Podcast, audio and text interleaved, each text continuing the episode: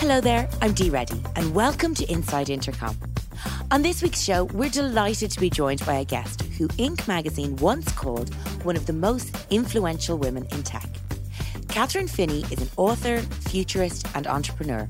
And over the course of her 30 year career, her work has won her accolades from across the business world and beyond. She may even be our first guest who's been honoured with their own day, with the Borough of Manhattan celebrating Kathryn Finney Appreciation Day.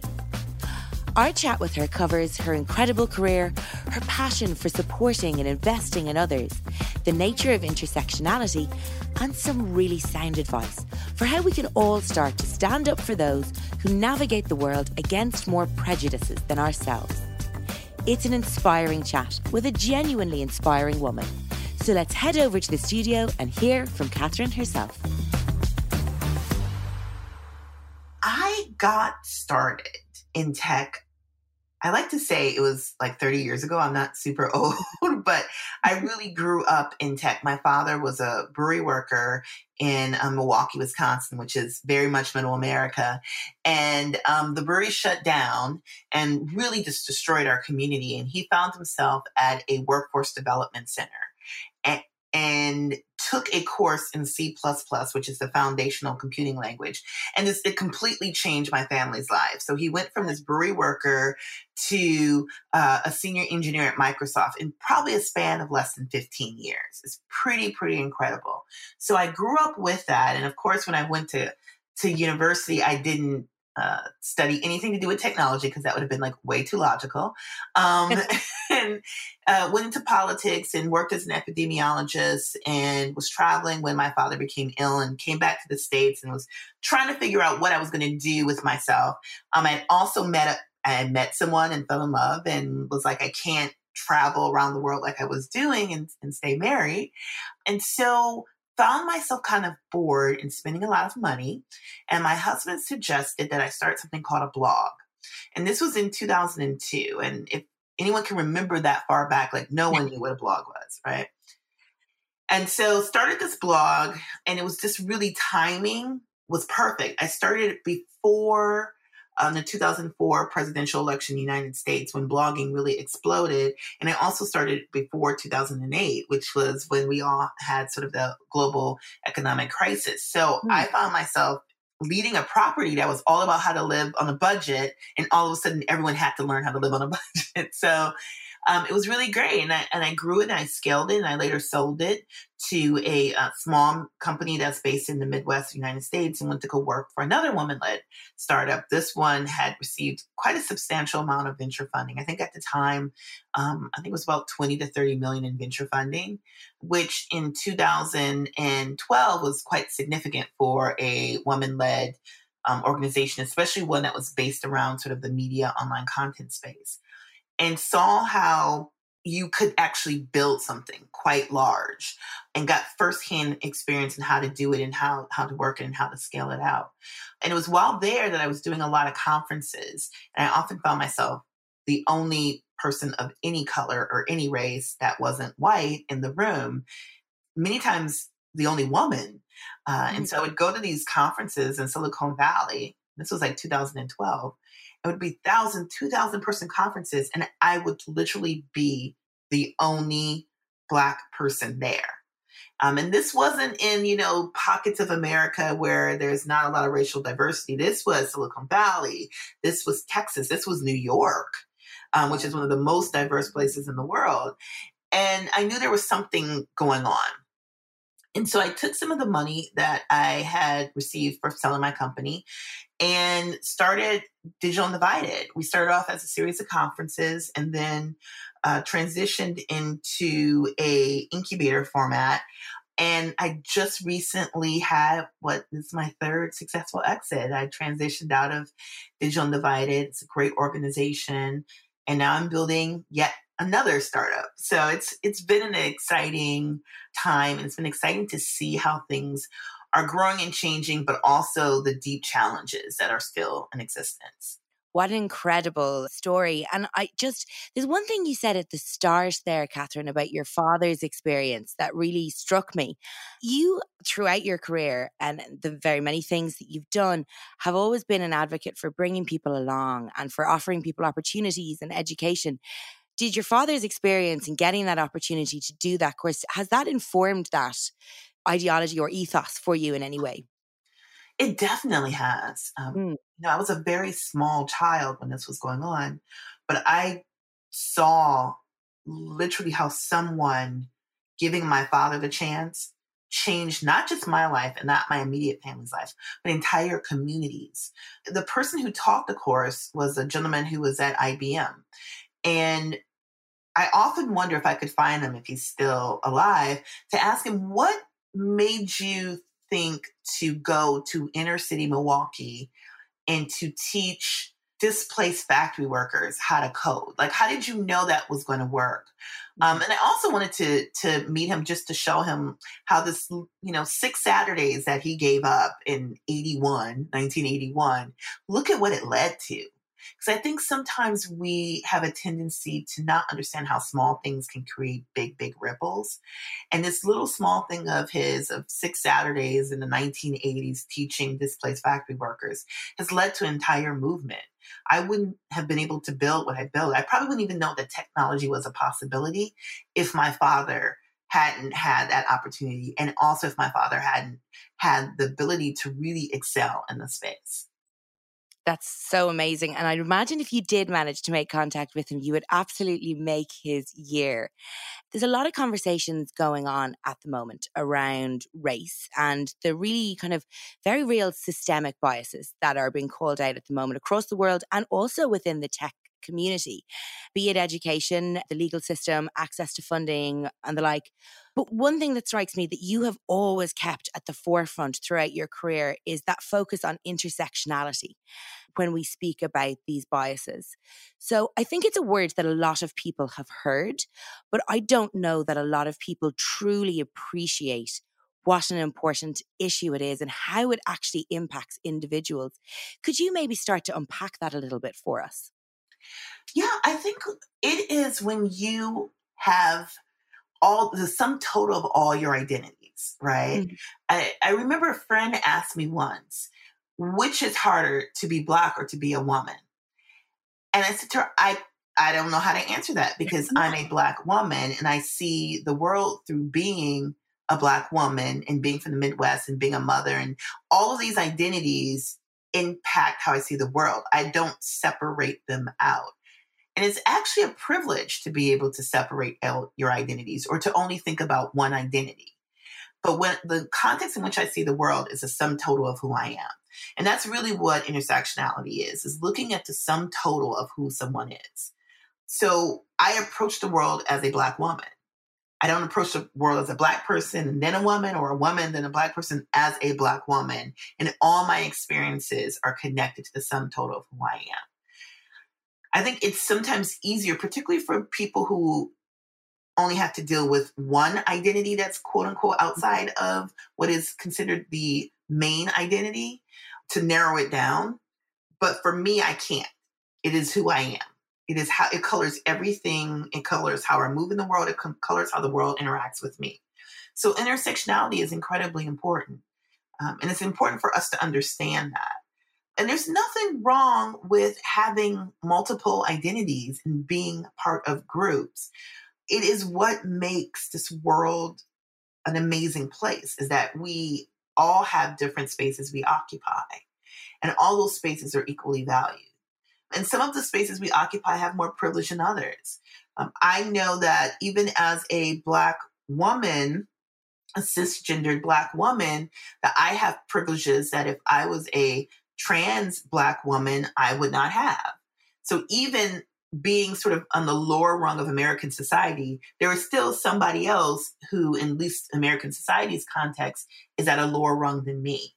And I think it's important to understand that and under, understand the spaces that we all occupy and to acknowledge and to celebrate the sum totals of who we are. Yeah. And I think you, you kind of you touched on it there, but I, I do think people sometimes struggle to see beyond one bias or prejudice that, that maybe they've experienced themselves through to another and realize that perhaps there's an educational disadvantage that somebody has mm-hmm. or um, their sexuality is making them more vulnerable to discrimination. You would think, though, that that would breed empathy rather than misunderstanding. It's such a strange thing that people are unable to look past their own experience. Well, I think, you know, a lot of it is the challenge of being in a very visual, media driven world. And a lot of what we believe and a lot about what we think and what we see and our opinions are really driven outside of us. I was talking to someone about here in the United States to push for making gay marriage legal. And it was interesting. There was a study that was done, and the number one influencer, the number one moment that influenced people in America to feel quote unquote comfortable with the concept of gay marriage was Ellen DeGeneres. And she had a TV show in which the character came out. Um, and then she subsequently came out as well and, and actually got uh, lost her career for a really long time as a result of that.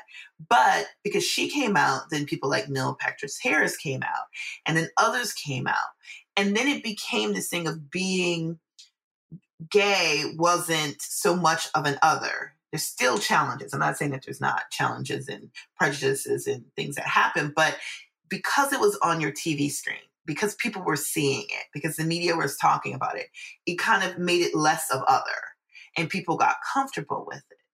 So a lot of what we think is driven by other people and a lot of it is driven by media and so if we're going to make changes, there's a lot of changes that we have to make in society, but one of the parts is definitely media. The Black Lives Matter movement in the United States that's spread around the world, prior to social media, it wouldn't have been able to spread like this. You know, the, the ability for people who are on the ground to talk directly to folks without having to go through someone else's filter. Like that has had a big impact on movements like that growing. And so, for people who are having a hard time seeing the identities of others or the multiple identities of others, one of the things I would say to them is choose what media and choose what social media accounts you follow differently. Follow, mm. if you are having a hard time grasping the rights of the trans community, follow some key trans activists on Twitter so that you can start to learn community and take it upon yourself. Don't put it on the trans community to have to teach you. Don't put it on the black community to have to teach you. You go find the information for yourself. If you are not understanding the Me Too movement, follow some Me Too activists and people who are very involved in social media, on Instagram, on Twitter, and start to educate yourself about this. And once you start to change your media, once you start to change what you consume, you will also start to see that your opinions and your attitudes will also change as well. That's really, really good advice. So, to bring it back, then, I guess, to the tech industry, last week we featured an interview with a Columbia Law professor, Lenise Panton, an incredible woman. And she really shone a light for us on the bias that exists within the tech ecosystem around funding and race. And she particularly called out actually the intersection of race and gender mm-hmm. and shared some really stark statistics around women of color in particular and the percentage of funding that they typically attract. So I know this is a cause that you've championed for some time now. So it might be a nice opportunity to talk a little bit more about Digital Undivided and y- you've spoken about how it initially came about, but what you've achieved over the last eight years. Yeah, I mean, one of the big things that we've achieved, and she probably was quoting the Project Diane report. And one of the things that we've been able to do is really quantify the problem. It's difficult to ignore a problem once you quantified it. And so prior to putting out the first Project Diane report, we would say, you know, funding is really not good for, for Black women. We we are really struggling.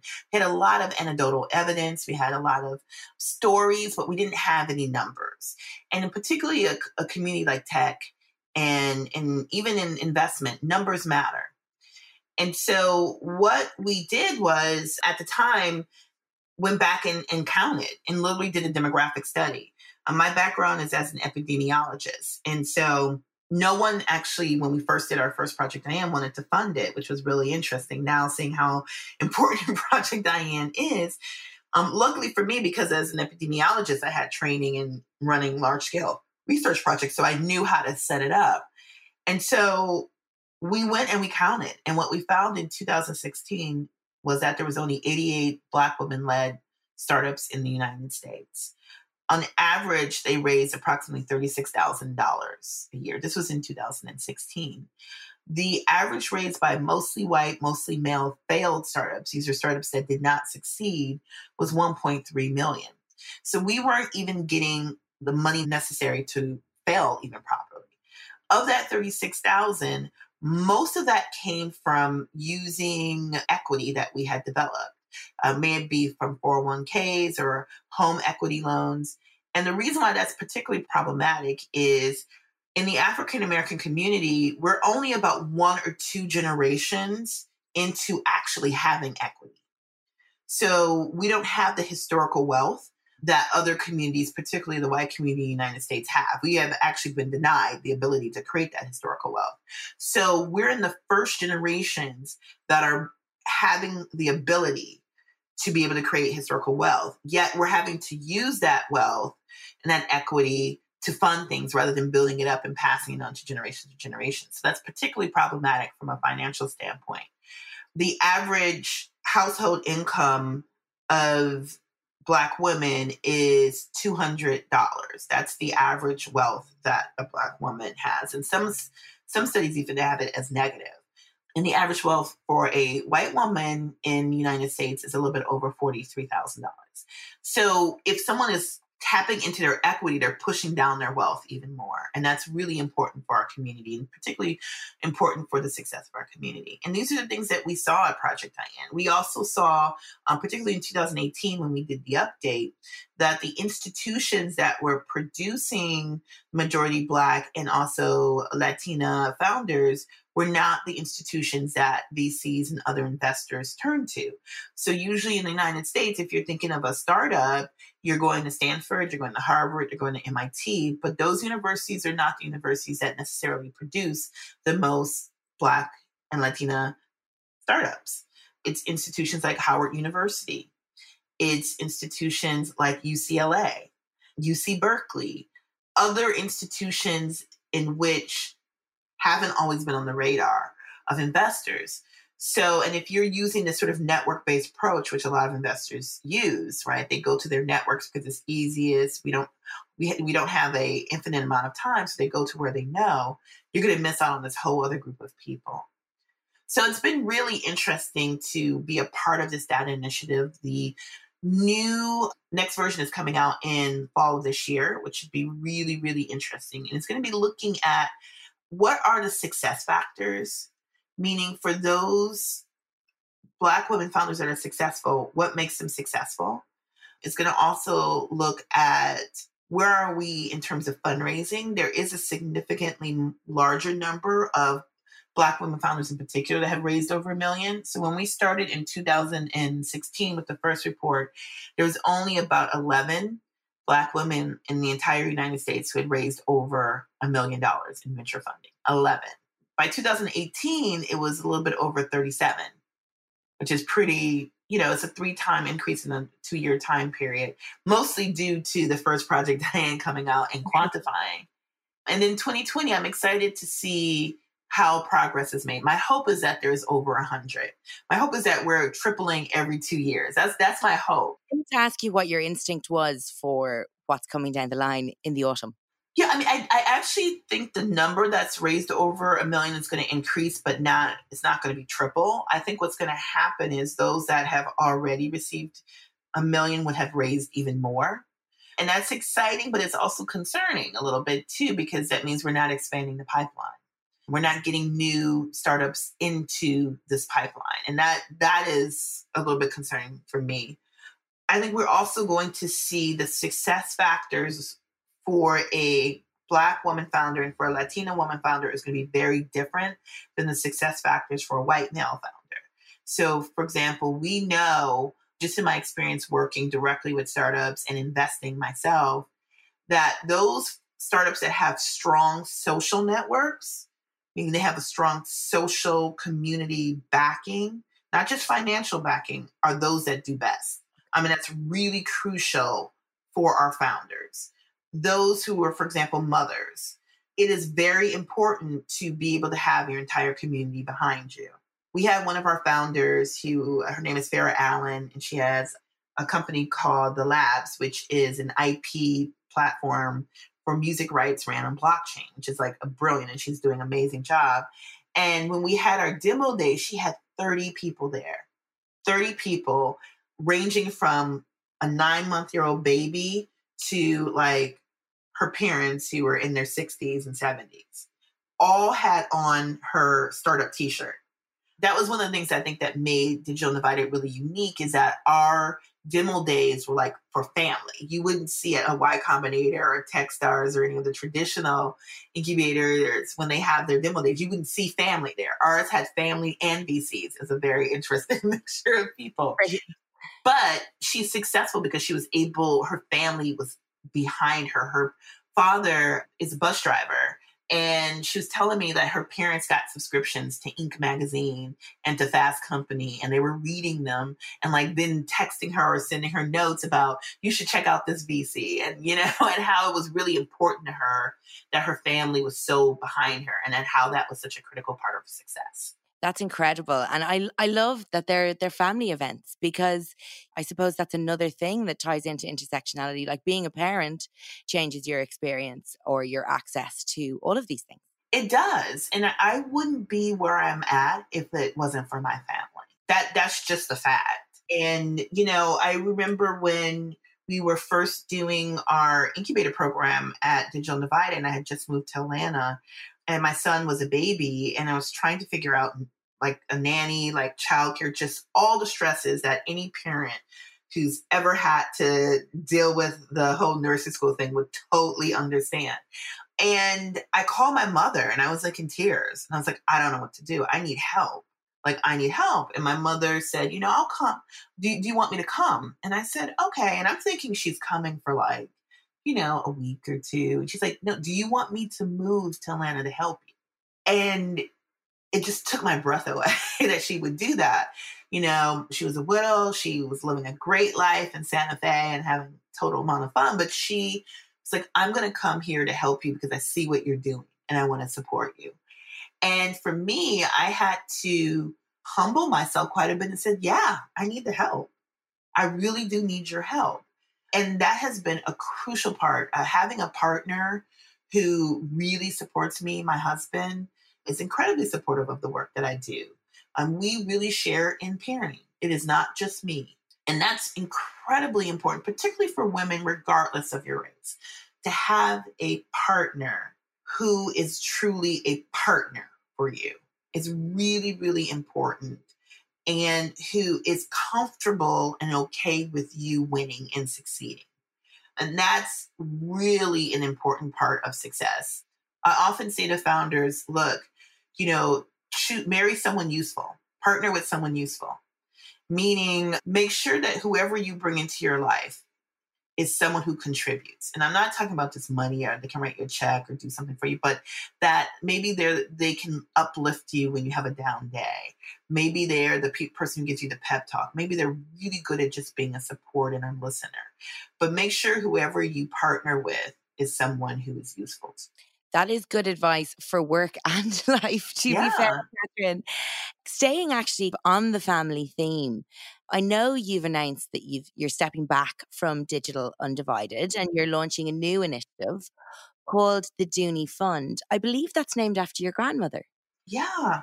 So originally, you know, what what is the saying? You know, make plans and you know God laughs or something. Like one of the ways to make God laughs is make plans. So originally in stepping back from DID i was going to travel around the world with my family and write a book that i am writing with portfolio penguin books. It's a startup book on how to start up a company when you are not a rich white guy. And that's actually the, the tagline when you're not a rich white guy like how to build anything And of course, we had a series of things that have happened rapidly global movements, and then some movements that have been really acute in terms of the United States. So we have COVID that's been had a global impact, but it's had a particularly strong impact here in the United States. We, you know, about a month and a half later, we had George Floyd happen, and he was murdered approximately a mile away from where I went to elementary school. So a lot of things happened that sort of changed what I was going to do post being able to transition from DID after leaving it for eight years. And so it was during COVID that we were noticing that Black companies, Black founders, were having a particularly hard time getting some of the economic support that came from the US government. The PPP loans, which were these loans that were created as massive fund that was created in order to support small businesses during the, the shutdown time of COVID here in the United States. It wasn't going to small businesses. And there's a lot documented on that. And it especially wasn't going to small businesses of color. And we saw that being so grounded in the community. And since I wasn't able to do the world trip that I wanted to do, I took part of that money and created a fund just to give hmm. small, what I call micro investments to Black women entrepreneurs. It was platform agnostic, it was category agnostic. We gave small amounts of money to everyone from hair salons to people who are running solar electro startups to people who are actually, I didn't even know this was a thing, creating portable sinks. I didn't know portable sinks and basins were a thing, but it makes sense. And we gave out over a thousand in less than six weeks. We gave out a thousand micro investments in a six week time period. And the goal was not only to provide a little bit of funding to help, but also to just say, We see you, that I see you. I, Kathryn, see you. I've been where you are. I know how hard it is. I know the frustration of applying for things that are supposed to help you and not being able to get it for reasons that have nothing to do with you. I understand that frustration. And the idea was to encourage people to continue on. And it's been really powerful to see what has happened as a result of the Doonie Fund. Uh, my grandmother, whom I'm named after, her name is Catherine Hell, was an entrepreneur and I grew up with her and she's one of the reasons why I'm here. I spent summers with her, and she was a seamstress and so clothes for others, and I got to see firsthand what it was like to run a small business as a black woman, and it had a profound impact on me. And so, being able to support over a thousand other black women founders is probably one of the the most fulfilling things that I've done and on the other side of that, which is really unintended positive consequence, it was myself and two staff members that donated our time to doing it. This was outside of Digital Undivided. We were able to connect with our own humanity through doing this work at a time where everything was bad. um, you know, there was a period of time where there was just no good news coming out of the US in April, and everyone was feeling kind of down and not knowing what to do. We've never been in a global pandemic. And particularly as a staff, we were feeling kind of dejected and, and not knowing what we could do. Um, the Doonie Fund gave us a sense to a sense of community, a sense of helping others, and helped connect us to our own humanity. It was a huge gift. It's much, much bigger gift we got than what we gave. And what an incredible legacy to share with your grandmother now. I know, I know, and she's an, just such an amazing person, and and to be able to celebrate her in that way, it's really powerful.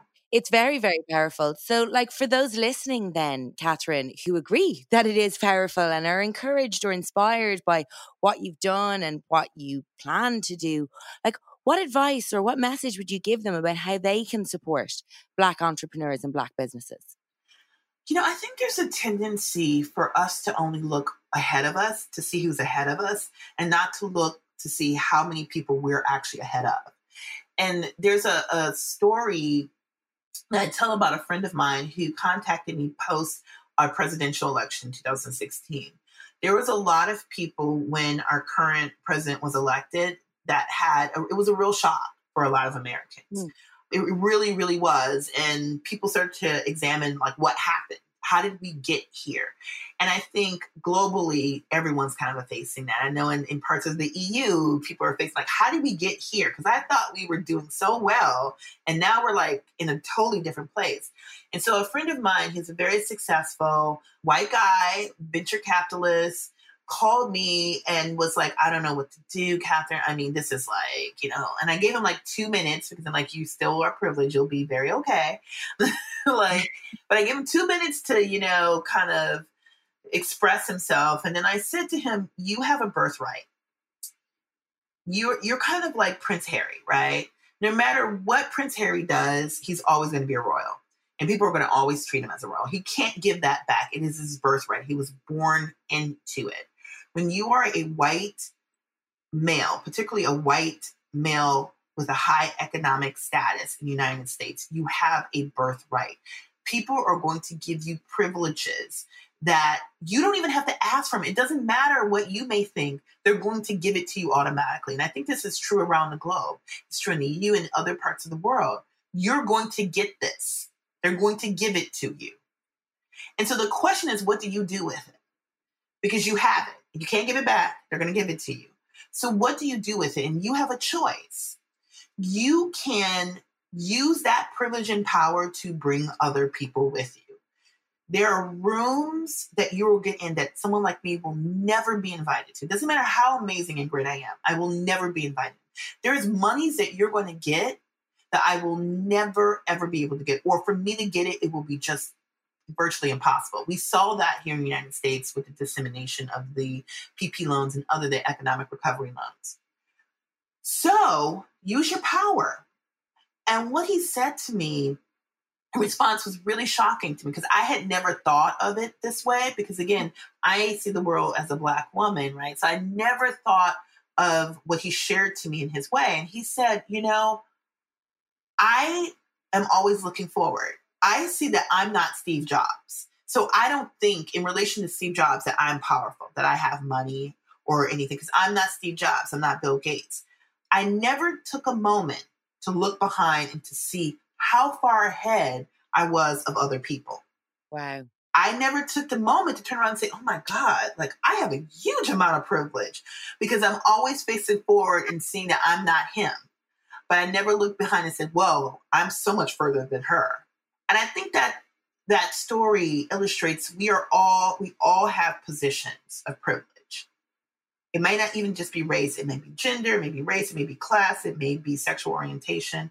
We all have it. And so the question is, what do we do with it? How do we help others? And it could be something as small as, you know, retweeting for the next year in your social media account only you know, women founders or black women founders. There's a one of the CEOs of Glitch, which is a tech company here based in the United States. His name is Anil Dash, and Anil's really well known um, tech leader. For a whole year on his Twitter account, he only retweeted women. That's it. He wouldn't retweet anybody else but women. And that's something relatively small, right? It doesn't cost you anything, it doesn't cost any money. But the fact that he did that inspired so many other people to do that. The fact that he did that, women like myself, who was a beneficiary of him retweeting, gained all of these new founders, followers who were able to follow what I was saying, to be participating in conversations with me, people and connections I would have never gotten out of this one real simple act. So it doesn't mean necessarily writing checks, although that needs to happen too.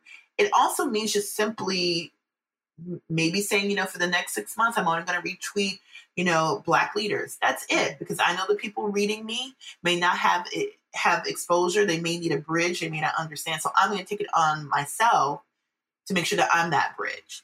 But it's like it's such a simple thing that people can do. Just check who's behind you. And just remember, there are you have a birthright, and and what it means with the birthright too is that I think there's sometimes a lot of shame and fear and confusion when you are a white person and what to do with your whiteness, right? And sometimes, particularly in the United States, it, it comes off as, oh my God, well, you know, let me just entrench myself in this position instead of thinking, you know what, I do have power and privilege and I can't really get rid of it because people give it to me whether I want it or not. So, how do I use it? What can I do? Because you can do something, you're not powerless. Um, you can do something in this. If you have the financial means, you can invest. Please invest in people of color founders. I would love to see and hear an investor who's like, for the next year, the only thing I'm going to invest in are Black founders. That's it. I'm not going to invest in anyone else but Black founders. And I want to see what happens. You can do that, or you can just say, for the next three months, I'm only going to retweet, you know, women led startups, or I'm only going to retweet Black founders or Latino founders or Indian founders or whatever it may be. You can do that you can do something. It is easy. It doesn't cost you anything. It does not remove your position to be generous and to participate. And it's good for you. That's such good advice. And unfortunately, we have to leave it there. Genuinely, I could chat to you all day, but I'm conscious that you probably have far more important things to do with your time. Before I let you go, Kathryn, where can people keep up with your work? Sure. So you can follow me on Twitter at Kathryn Finney. You can also join me on LinkedIn, Kathryn Finney. I'm pretty. If you Google Kathryn Finney, a lot comes comes mm-hmm. up. Oh, I know. also on Instagram, um, hi, I'm Kathryn.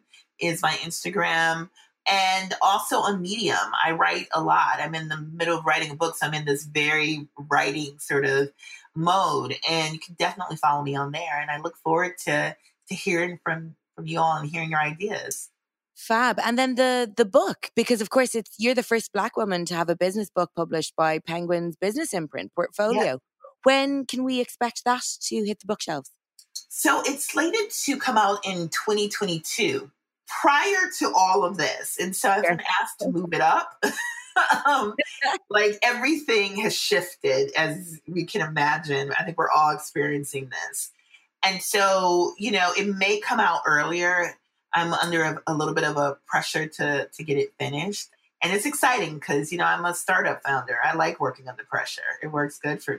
And so I'm really in the mode of writing the book and really thinking about the ideas and the strategies that are really crucial to being able to build when you don't have that birthright. Fantastic. Well, I really look forward to reading that, Kathryn. And it's been such a pleasure chatting to you today. Thank you so much. You too. Thank you. Thanks for listening to the Inside Intercom podcast. For more interviews, go to intercom.com slash blog or subscribe to our podcast on iTunes, Spotify, SoundCloud, or Stitcher. This is Inside Intercom.